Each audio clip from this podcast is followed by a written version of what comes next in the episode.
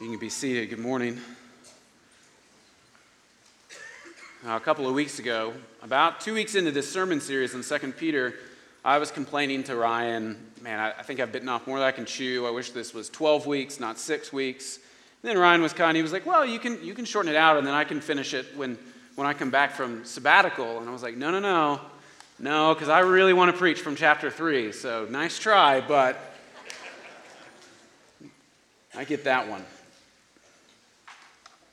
Starting in chapter 3, we have a passage that has judgment and redemption, prophets and apostles, a flood and fire, all in 10 verses. So let's hear from the Lord together. 2 Peter chapter 3 starting in verse 1. The word of the Lord says this to us. This is now the second letter that I'm writing to you, beloved. In both of them I am stirring up your sincere mind by way of reminder that you should remember the predictions of the holy prophets and the commandment of the Lord and Savior through your apostles. Knowing this, first of all, that scoffers will come in the last days with scoffing, following their own sinful desires. They will say, Where is the promise of his coming? For whoever since the fathers fell asleep, all things are continuing as they were from the beginning of creation. For they deliberately overlook this fact that the heavens existed long ago and the earth was formed out of water and through water by the word of God, and that by means of these, the world that then existed was deluged with water and perished. But the same word, the heavens and earth that now exist, are stored up for fire, being kept until the day of judgment and destruction of the ungodly. But do not overlook this one fact, beloved that with the Lord, one day is a thousand years, and a thousand years is one day.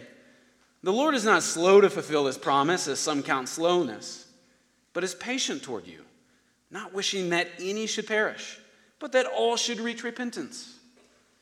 But the day of the Lord will come like a thief, and the heavens will pass away with a roar, and the heavenly bodies will be burned up and dissolved, and the earth and the works that are done on it will be exposed. This is the word of the Lord to us this morning. Now, many of us might know the gospel message of everything in the beginning was good, and then man sinned, and everything after that was bad according to bad sin, or according to man's sins. And God promised that in the beginning, or that from the beginning, He would send a Savior who would save His people and who would crush the one who tempted man and woman, Satan.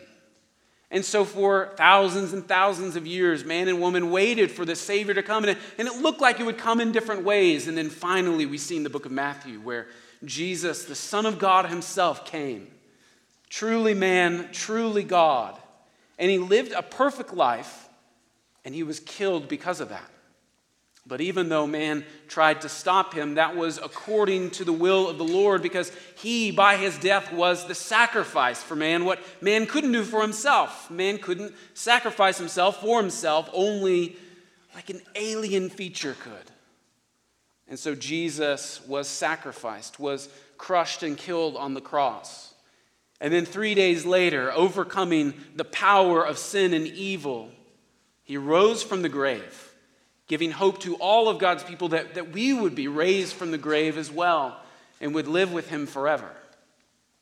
But that's not where the story of the gospel ends. Because there's, there's one amazing thing that must also happen. Otherwise, it's just kind of a great story. God is coming back for his people. See, when he rose after the third day, 40 days later, he, he ascended into the heavens where he was ruling and reigning over all things. But there will be a time, the scriptures say, where he's going to come back and he's bringing the heavens with him. And it will look new, like an amazing kingdom no one could ever imagine. And he's coming back. And there are people who doubt this. And that's, that's the tone of where our text is where there are people in the church that Peter is writing to who are not only doubting that Jesus is coming back, but they're actually telling people or compelling other people to believe or persuading others that this is all a big joke and the Lord is not coming back. So, our text, I think, simply is that the Lord is coming and that the day of the Lord is coming quickly. So, sermon's over.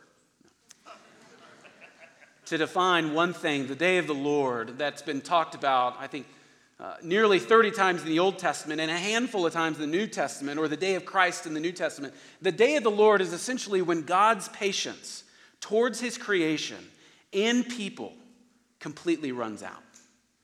And so he comes and he wreaks havoc on all evil against him, and he, and he preserves to the point of saving and rescuing those who are his, the righteous ones, he calls. And what Peter is saying, those who are mocking or scoffing God, saying that, that he is not coming back, actually, the Lord is coming back for them. And he's going to lay waste of all of that. So he does this in a couple of ways from our text. And the first way that he does this is the day of the Lord is coming, Peter is saying. And so Peter wants to first remind us of it. So, number one, if you're using an outline, the bulletin on the back side of it, Peter reminds us that the day of the Lord is coming very quickly. Now, he does this first by pastorally telling us that the day of the Lord is coming. He, he says that this is the, the second letter that he's writing or that he's written to his people. The first one, most likely, First Peter. This is now the second letter that he's writing in order to stir up the Christians to have great hope. Now, in the first letter, they were being brutally persecuted against. In this one, they were being persuaded of other myths or other religions or believing that this religion isn't even true. And so he's writing a second letter. How kind of Peter to write a second letter. What a reminder for us it is that we do not always remember what we ought to remember. And that sometimes it's good to receive a reminder. This is a good thing for parents to do. Always remind your children of the gospel. This is something for husbands and wives to do, or, or everyone to do. Always be in a place where you are reminded of what God has said from His Word. But He not only does this by way of reminder, He pastorally does this by look at how He calls them. He calls them beloved. Not friend, not buddy, not bestie, but beloved. Where His love is overwhelmingly for them and for their betterment. And out of his love for them, he wants to remind them that the day of the Lord is coming. But he not only does it pastorally, he does it to build up their knowledge. He does it in the first verse, it says, stirring up your sincere mind. Or another way to say it is, he wants to make the gospel bright in front of them again because he's afraid that it would be tempted or, or that it would be dimmed or falling to the wayside behind them, where you can't look at the gospel enough. And so he wants to present them with the reality and the truth of Scripture because he wants to stir them up so that it remains a bright light in their life. We do this in a variety of ways, whether you watch your wedding video every year on your anniversary, or, or whether you watch that game footage of when you one time scored the touchdown, or, or you just want to have those reminders on Facebook. We want to be stirred up in the things that were good. And Peter wants the one thing that he is stirring them up, up, up with is that the Lord in his kindness is coming back for his people. He, he talks about their sincere mind, giving witness to the fact that these people believed this, and he wants it to be kindled or, set on fire, set ablaze. So, just in application from this, are we placing ourselves in a situation where we're continually stirred up, whether through community, whether through just putting our head in the book and reading it, whether through never leaving our prayer closet, are we allowing ourselves to be stirred up by the truths of the gospel? Oftentimes we don't because we're lazy, right? We have to be at work at 8. Can I wake up at 7:30 and get there at 8? Or can I first devote myself to the word, to the Lord? We do this because we're self centered. We, we want to think about the things that we want to think about rather than the things that God wants us to think about. John Calvin says, The sloth of the flesh smothers the truth once received. There is still a need for godly teachers to deeply impress the truth on the memory of their hearers. And so Peter wants to remind us of who God is and what he's going to do. So he not only does this pastorally, not only does this by stirring us up, but he also does this by highlighting holy prophets. He's saying, Look, remind yourself of the holy prophets, there in verse 2, that you should remember the predictions of the holy prophets. I keep saying a prophets. I, have been doing that since like 6 a.m., and I have no idea why. Holy prophets. So, this is an explicit reference to the Old Testament. He's saying our confidence should be rooted not in experience or, or not just in the things that we can remind ourselves of, but in the scriptures themselves. The Old Testament, inspired by the Spirit, spoke a lot about the coming judgment of God. It's not just something that Jesus made up or that Jesus talked about or even that the apostles talked about. Peter is telling the churches to not buy the arguments of scoffers because, because the Christian's argument is rooted in the scriptures, whereas false teachers or false prophets, their argument's rooted in immorality or false history. So he's saying, look back to the holy prophets. So, a little taste of what the prophets said and in the words of the past. In Psalm 50, starting in verse 1, it says, The mighty one, God the Lord, speaks and summons the earth from the rising of the sun to its setting. Out of Zion, the perfection of beauty, God shines forth. Our God comes. He does not keep silent. Before him is a devouring fire, around him a mighty tempest. He calls to the heavens above and to the earth that he may judge. And this is typical phrasing in, in the wisdom literature of the Old Testament. But it's not just in the wisdom literature, it's also in the, in the major prophets. So places like Isaiah 13, he says, I will punish the world for its evil and the wicked for their iniquity. I will put an end to the pomp of the arrogant and lay low the pompous pride of the ruthless. Therefore, I will make the heavens tremble, and the earth will shake out of its place at the wrath of the Lord of hosts and the day of his fierce anger. So, the idea that the day of the Lord is not coming is just not a biblical argument. And so, Peter is saying this from wisdom literature, from major prophets, but also here in minor prophets. He, he does this in Micah chapter 1, verse 4. And the mountains will melt under him, and the valleys will split open, like wax before the fire, like waters poured down a steep place. Or in Malachi 4, verse 1 For behold, the day is coming, burning like an oven, when all the arrogant and all evildoers will be stubble. The day that is coming shall set them ablaze, says the Lord of hosts, so that it will leave them neither root nor branch. Now, these are just a couple, a handful of examples from the Old Testament that says that the Lord is coming back and it's not going to be a good thing for the ungodly. It's a definite argument from our scriptures. R.C. Sproul says that the truth of Scripture always demolishes speculation. And here's what these false teachers or what these scoffers are doing they're not necessarily trying to build up an argument against Scripture, they're just trying to raise doubt. They're taking some truths here and there, piecing it together, and then throwing a question mark at the end. Like, like that's okay? Like, is it really hot outside? And it's like, well, that's not even a question. You're just saying things and throwing a question mark in the end. It reminds us of the, the slight evilness or the heavy handed evilness through slight words that Satan used in the garden in Genesis 3 where he pulled a couple of things that seemed to be true, threw a question mark at the end, and he's asking, Did God really say that? That raised doubt in one person's life, and history started to unfold itself. So he does this by highlighting the Old Testament.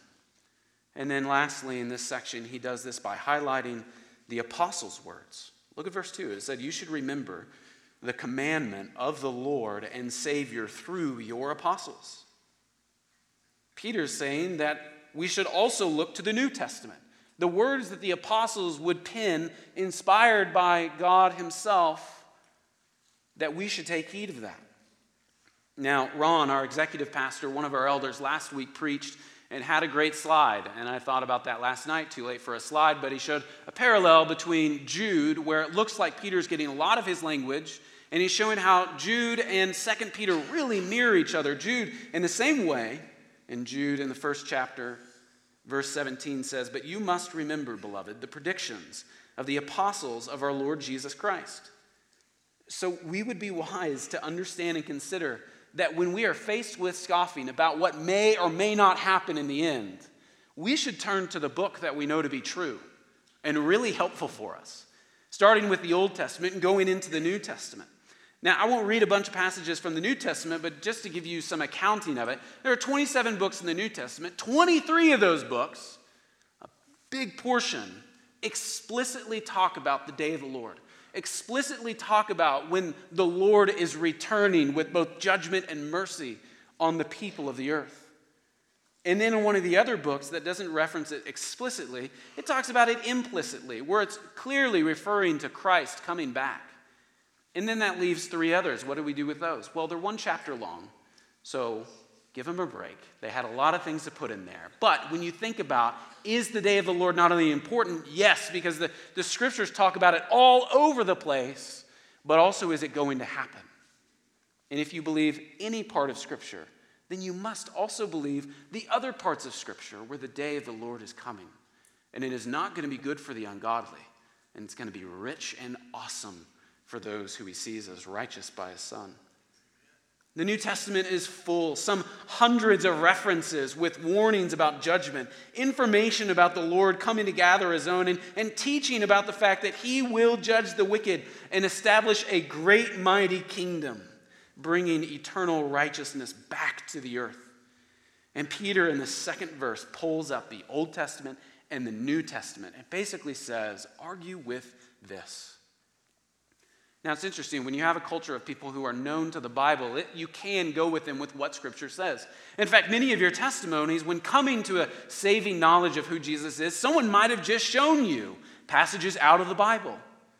And in cultures where that's not really the case, where you don't have an encounter, maybe you just totally don't believe the Bible at all as having any sense of echoing effect in our lives, the, the Bible also highlights a way to do this. It talks about creation. So, what does not only the Bible say about itself, but also what does the Bible say about, well, everything around us?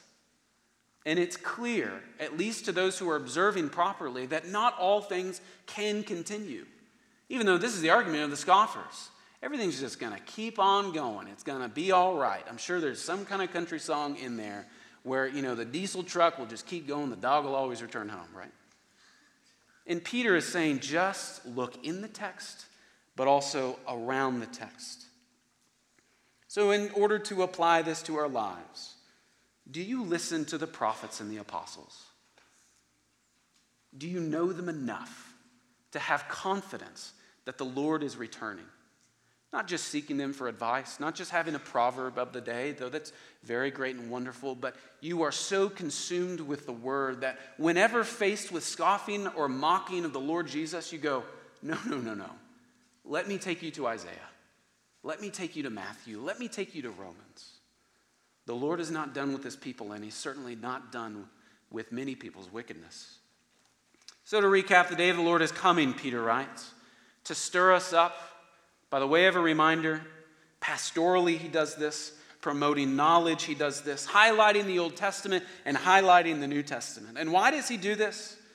Well, he wants the church, when faced with opposition, to rest in the hope of God's reign and return. So, first, he reminds us. And then, second, the day of the Lord is coming, and scoffers overlook it. Second, scoffers overlook it, starting in verse 3. And ultimately, why do they do this? Well, they're doing this to justify their lifestyle. Verse 3 says, Knowing this, first of all, that scoffers will come in the last days with scoffing, following their own sinful desires. Down in verse 5, it says they don't just accidentally do this, or maybe they got persuaded by something around them. They deliberately, the text says, scoff and persuade and are deceitful. Like there's, they're acting as if there's no consequences for their daily actions. Now, all of us have taken a test at least once in life, and we really, really hoped that the teacher would come in and say, hey, we're not actually, we're not actually going to take a test. Or at least like open book test. Or anyone who doesn't study, everyone gets an A. You get an A, you get an A, you get an A. And that's how these scoffers are living. They're living in such a perverse way as if the Lord isn't going to come back and judge. And it's dangerous. And they do this by asking mocking questions. Verse 4, they say, Where is the promise of his coming? For ever since the fathers fell asleep, all things are continuing as they were from the beginning of creation. Like I, like I said before, the argument that they're saying is there's nothing new under the sun. We read that too. God's never intervened in a judgmental way towards his creation. He's never gone into creation and, and turned it upside down. So the idea that he's somehow going to come back and judge, that's totally unlike him. He's never done that. And Peter goes, This is what they overlook. Look at verse 5. They deliberately overlook this fact that the heavens existed long ago, and the earth was formed out of water and through water by the word of God. Now, stop there. Before everything, God created everything. And within that creating everything, there were, there were violent interactions of, of how creation came to be, bringing up what we would call land or whatever from the water scientifically just seems outrageous in thinking of how all of that works and how there was a power behind it. So, not only was God creating everything, but within that, He was intervening catastrophically, it seems, within His creation. Look at verse 6 now. And that by means of these, the world that then existed was deluged with water and perished. Now, I don't know if I'm saying deluged right, but it means totally flooded. So, and by means of these things, the world that then existed was flooded with water completely. So, a second time we see God intervening within his creation, where at once he made everything from the waters and now is using the water to destroy everything. The world, no doubt, had its origin from these watery sources, and they were sustained by these watery sources, and yet it pleased the Lord to use waters for the purpose of destroying all of the evil within the earth.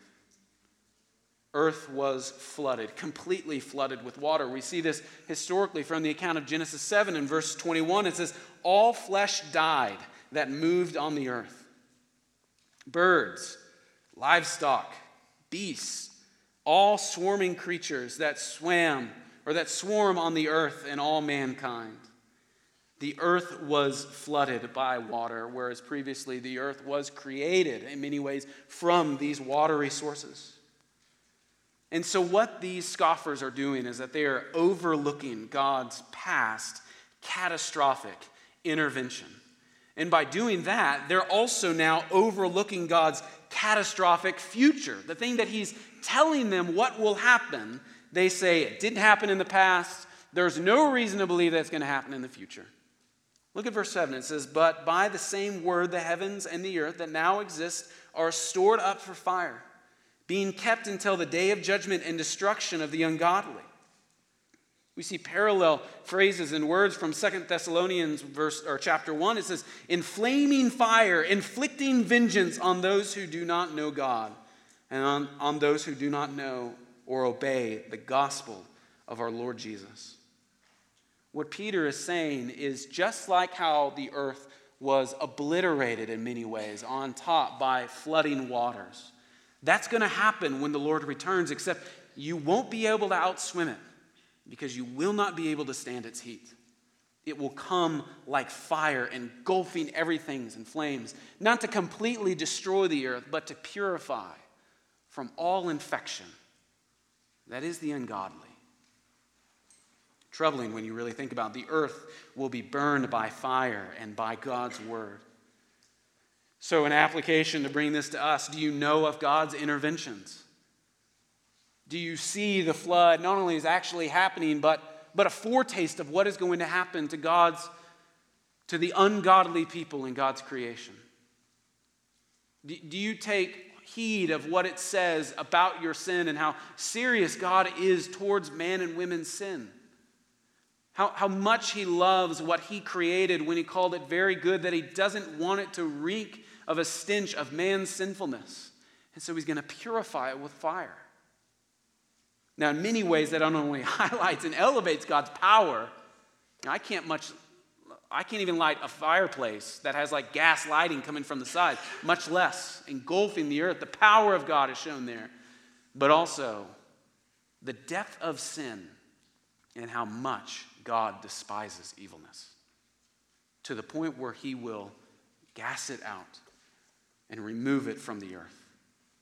Now, the scoffers snubbed at what this argument was. The scoffers snubbed what was proven from Scripture and what was written from Scripture. And what does it look like in your own life to know this? Well, in many ways, to know God's intervening past, it should stir you up.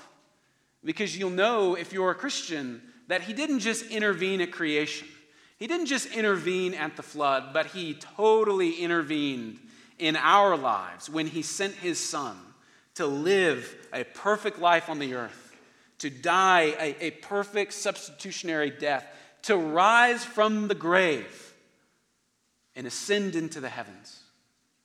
Nothing looks more powerful and more amazing to a believer than that intervention. So, so to the Christian, thinking about the interventions give us tremendous rest and encouragement. We're encouraged by, by God promising to actually rid the earth of injustice, rid the earth of ungodliness, because that's our daily struggle, right? We're interacting with ungodly and wicked things. In many ways, we're part of it. And God wants to remove that permanently from His creation. We're reminded that when thinking about the past, we were not consumed by the flood. Those who were God's people were preserved. Now we see that happening in the flood when God granted mercy to Noah and his family, his wife, his three sons, their wives, where he had them build a boat so that they would able to abstain from the wrath of the flood. And when we think back on that, we are encouraged by how we were preserved of God's people. And then we look forward and we're encouraged. Because if that happened, then we also won't be burned by the fire we're in Christ. Now, in many ways, we're also not only stirred by it or encouraged by it, but also shaken by it. This text also, just in this portion, not even moving on, should give us unrest, missional unrest, I'm going to call it. Where, where, the idea that, that there is coming a judgment on the ungodly, and the Lord promises his people that by preaching of his truth and by reaching people of the, with the gospel, that that is how people are saved. And so, in many ways, we are reminded of what mass flooding really looks like.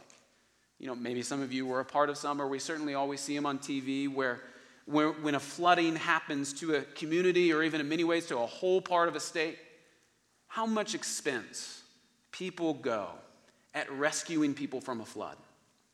Helicopters, boats, money, everyone's sending canned goods. Some people are just jumping into the water in order to save someone from dying from a flood from a house. And in many ways, we have the gospel and people around us, and though they do not know it, the water is rising up to their feet, up to their ankles, up to their last breath, because the day of the Lord is coming, and it will spare no expense on ungodliness.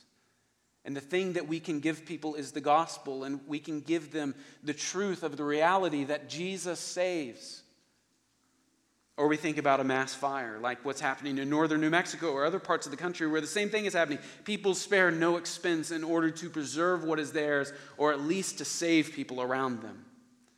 And do we know people around us who we love? And would we save them if we could? And we can by God's word, placing it in front of their lives. And the question, applying it to our lives, do we see the day of the Lord coming quickly? And do we actually care about them? So, to recap, the day of the Lord is coming. And Peter says that the scoffers are questioning what God says and what God intends. And he does this by highlighting that they're just justifying their lifestyle. They're asking mocking questions or defaming questions about God. And he reminds them and us to look, not overlook, but look at God's past catastrophic, catastrophic intervention. And knowing that that will give us insight of what his future catastrophic intervention will look like. Now, Peter does this because of his love for his people. Because when they are faced with opposition, he wants them to rest in the hope of God's reign and God's return. And he does this by pointing them to the Word and then also by pointing them to everything around them, creation. And he's saying, Don't believe in the scoffers. Friends, stir yourself up in what is true. Now, thirdly, the day of the Lord is coming, and the Lord will bring it. So Peter is wanting to stir us up by reminding us that the day of the Lord is coming. And then, thirdly, highlighting that the Lord will bring it. Now, how will he bring it? That's, that's kind of the, the next two verses are really the gravity of the text. I think a lot of people who would be receiving this word go, I know that the day of the Lord is coming, but where in the world is he? Why has he not come? Remember that this letter would have been written 30 uh, ish years after Christ would have ascended into the heavens. And they wanted him to come back now, not tomorrow, not a generation later, not a hundred years later. And so their anxiety might show itself by wondering if he's not coming back today, did he really mean what he said yesterday? So look what Peter says in verse 8, but do you not but do not overlook this one fact, beloved, that with the Lord one day is a thousand years, and a thousand years is one day. Obviously, taking wisdom from Psalm 90, for a thousand years in your sight are but as yesterday when it is past, or as a watch in the night. Now, what's being asked here? What is God waiting for? Why is he not coming back now? We would ask the same question. Like, watch the news. It, like, enough is enough. This is awful. Come back. And it's a great question to ask. It's a great prayer to beg. And Peter is saying, remind yourself of this. Thousand years is like a moment to God. Peter gives this illustration to tell us that, that God sees things differently than we do. But here's a case where Peter is saying that God is transcendent, beyond not only our understanding, but over all things. He's not in time like we might think of time as like. Now, I'm not into sci fi. I don't, I don't understand time travel. I've read a couple of those books. I just don't know how it works, how you can travel to different places in time. And you know, what does that even mean? And here he's saying, remind yourself that, that he is not bound by anything because he's over all things. And, and it might seem like a long time to you. And yes, 30 years is a long time to anyone, but it's just a moment to the Lord. Now, how comforting this is, what he's indicating here is that some Christians have been sucked into some false teachers' criticism. Or they might have listened to these false teachers or these scoffers and, and started possibly following them or listening too much. And so Peter, from a pastoral heart, is, is writing to them, reminding them remember that the day of the Lord is coming. And even though it doesn't come today, that doesn't mean that he's stopped caring about his people. That doesn't mean he can't come back. That doesn't mean he's indifferent about the things that are going on in life. Peter's essentially saying, and this is my translation look, chill out, simmer down. For you, it's been a long time. For God, it's been moments. So, do we trust God's timing? Not only in this case, but also in other cases in our life. It's one thing to, to trust Him on a daily basis, but that, but that big thing at the end of our lives where He's going to return, do we trust His timing in that? I think that's one of the hardest things to do as a Christian is to, is to daily trust that God will do graciously and with all goodness everything He desires to do. Because we have our own ideas of what's good, right? I wanted to be a professional baseball player. And when that was never going to happen, he was still ruling and reigning. He didn't stop caring for his people. But here the question is not only why isn't Jesus coming back, but now the question that we see answered in verse 9 is what is he doing in the meantime? If, if a thousand years is like a moment to him, and there are lots of moments in life, what is he doing with his time? Look at verse 9. The Lord is not slow to fulfill his promise as some count slowness, but is patient toward you, not wishing that any should perish, but that all should reach repentance. John Calvin says the Lord defers his coming or delays his coming so that he might invite all mankind to repentance. He does not hasten the end of the world in order to give to all time to repent. let me read that again. He does not hasten the end of the world, and he does this in order to give time for all to repent. We see the gracious patience of God overflowing from this text. Now, we look at this text 2,000 years after Christ ascended into heaven. Now, let's say you became a Christian at the age of 15. Isn't it very, very kind of the Lord that He delayed His coming when you were 13 because He had you in mind? the, these precious promises that Peter is talking about, Th- these are not just ideas, but they're people's names, where Jesus, from before all time, knew his people and chose his people and was going to always save his people.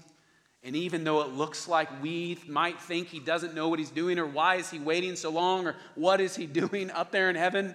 Is he not bored ruling and reigning? And he's patiently allowing people to hear his gospel, and he's saving them by redeeming them and bringing them to himself. Essentially, what is happening is the Lord is not done doing what the Lord does. The Lord is not done being gracious to people who did not deserve his mercy and grace. And if that's the case, man, take, take as long as you need. We'll be down here working. Because you know, we know that we're a part of this. If, if you say that, that you want us to go to the ends of the earth and, and you're not going to stop doing what you're doing until all of your people are saved, then I want to be part of that. I want to go. If that means Starbucks, great. If that means North Africa, sign me up and give me a one way ticket. Because the Lord is not done calling people to himself. And so we are amazingly a part of that. He is not slow, he is patient. Now, in reading this text, and meditating on it this week, I found it so, so humbling. One, that, that whenever I have a question about God's goodness, there's always this subtle, wonderful rebuke. What are you doing? Uh, I mean, a moment is like, or a thousand years is like a moment to me. It's pretty good. What are you doing up there? I'm saving people from the deadness of their sin. Okay, well, keep on doing that then. It's encouraging that we are a part of that as believers, that He didn't stop 1,000 years ago that He knew us and saved us. We didn't deserve any of this. But He knew us and He had us in mind and He called us to Himself. We're thankful for His delay, even though we want it to come right now. Yet it's also daunting. At the time that, that continually winds up. Notice how he says a thousand years to you is like a moment to me. Not a moment to you is like a thousand years to me. Friend, if you're here and you're not a believer, this is not a guarantee for your life to go as you plan. This is not a guarantee that you have as much time as you can to, re- to respond to the Lord because you don't know what your afternoon is going to look like. You don't know what your lunch is going to look like. You don't know what 50 years from now is going to hold. Your time, according to God's word, is moment by moment running out, and He's calling you to repent of your sins and to believe in Him as a Savior. He's the only one who can save you. And so, friend, call out to Him. Respond to Him like the prophets of the old told you to do, like the apostles of the new command us to portray and to live out. Call out to Him as the Savior. You may not have time. And that's not just like a booby trap or a nightmare at Halloween. That is the Lord saying, You don't know. And do you want to end your life that way? Respond now if you are not in Christ and believe in Him. What He provides for His people is something that you will not get anywhere else. And He calls you to repent and respond. John Owen says Satan's greatest success is in making people think that they have plenty of time before they die to consider their eternal welfare. The time is now because it may not be allowed tomorrow. So this motivates us. Not to tip my hand at next week's passage, but it motivates us to live differently because our moments matter, our days matter, because the gospel that we get to be a part of is going out and we are a part of that moment by moment. Now, I do want to spend just a couple of minutes talking about the any in that verse 9. The any will perish because to a couple of people or to some people, this, this makes us wonder is God just going to save any and everyone? The objection here is that Jesus dies for everyone and that he's waiting until everyone to be a Christian, but we know that people pass away without believing in him. So Peter isn't teaching universalism where everyone is saved no matter what. I think if you just look at the text grammatically, what is happening here is Peter is speaking towards specific people. The Lord is patient toward you, the text says, not wishing that any should perish, but that all should perish. Or another way that this could be translated, the Lord is long suffering toward you. This, the second person plural to, to y'all. So he has these people in mind. Yeah, y'all from the pulpit. So he's talking to people and he's saying, The Lord is patient to you. And don't you know they would have reminded, they would have been reminded of what they were maybe yesterday or 10 years ago or 20 year, years ago without Christ. So grammatically, it's, it's easy to make sense of what is happening here. The Lord is patient toward you, not willing that any of you should perish, but that all of you should come to repentance. Peter is trying to stir up this church, not only to remind themselves of the gospel, but if there are any within their midst who don't believe it, he wants them to be saved by trusting in Christ. Contextually, Peter is speaking to a specific group of people, those who received great and precious promises in chapter 1. They received new life or everlasting life. He calls them beloved, we saw at the beginning of chapter 3. Those who are opposite of the scoffers and seeing them as rebukable, who are said to be identified as the elect.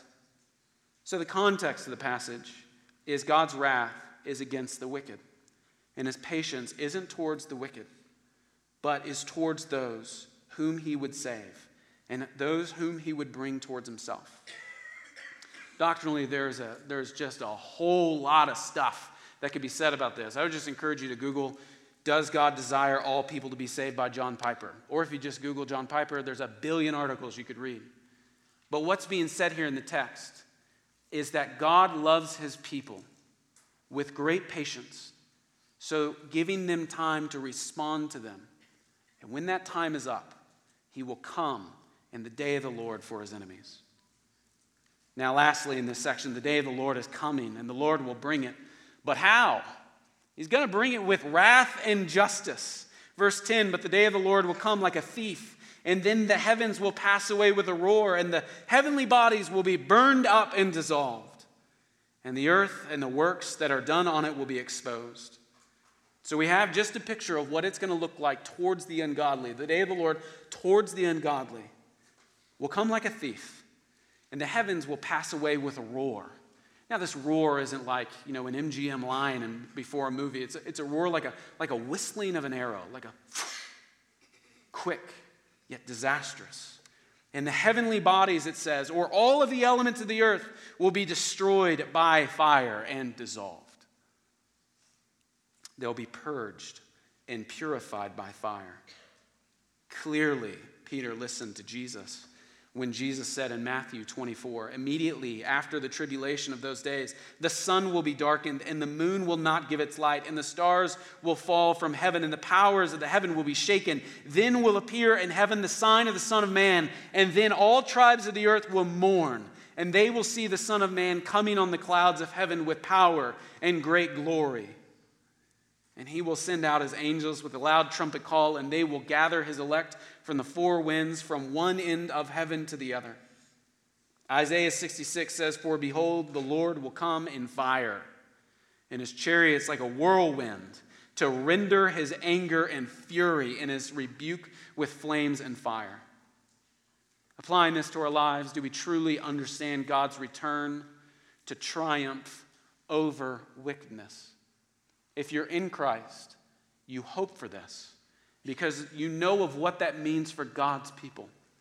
It means the, the same Lord who was with Adam and Eve in the garden, Jesus will be with his people in the new heavens and the new earth.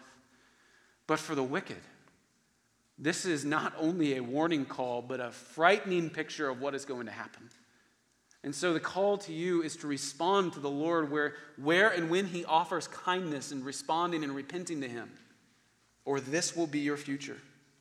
John Stott says, He who came in humility and shame will return in spectacular magnificence.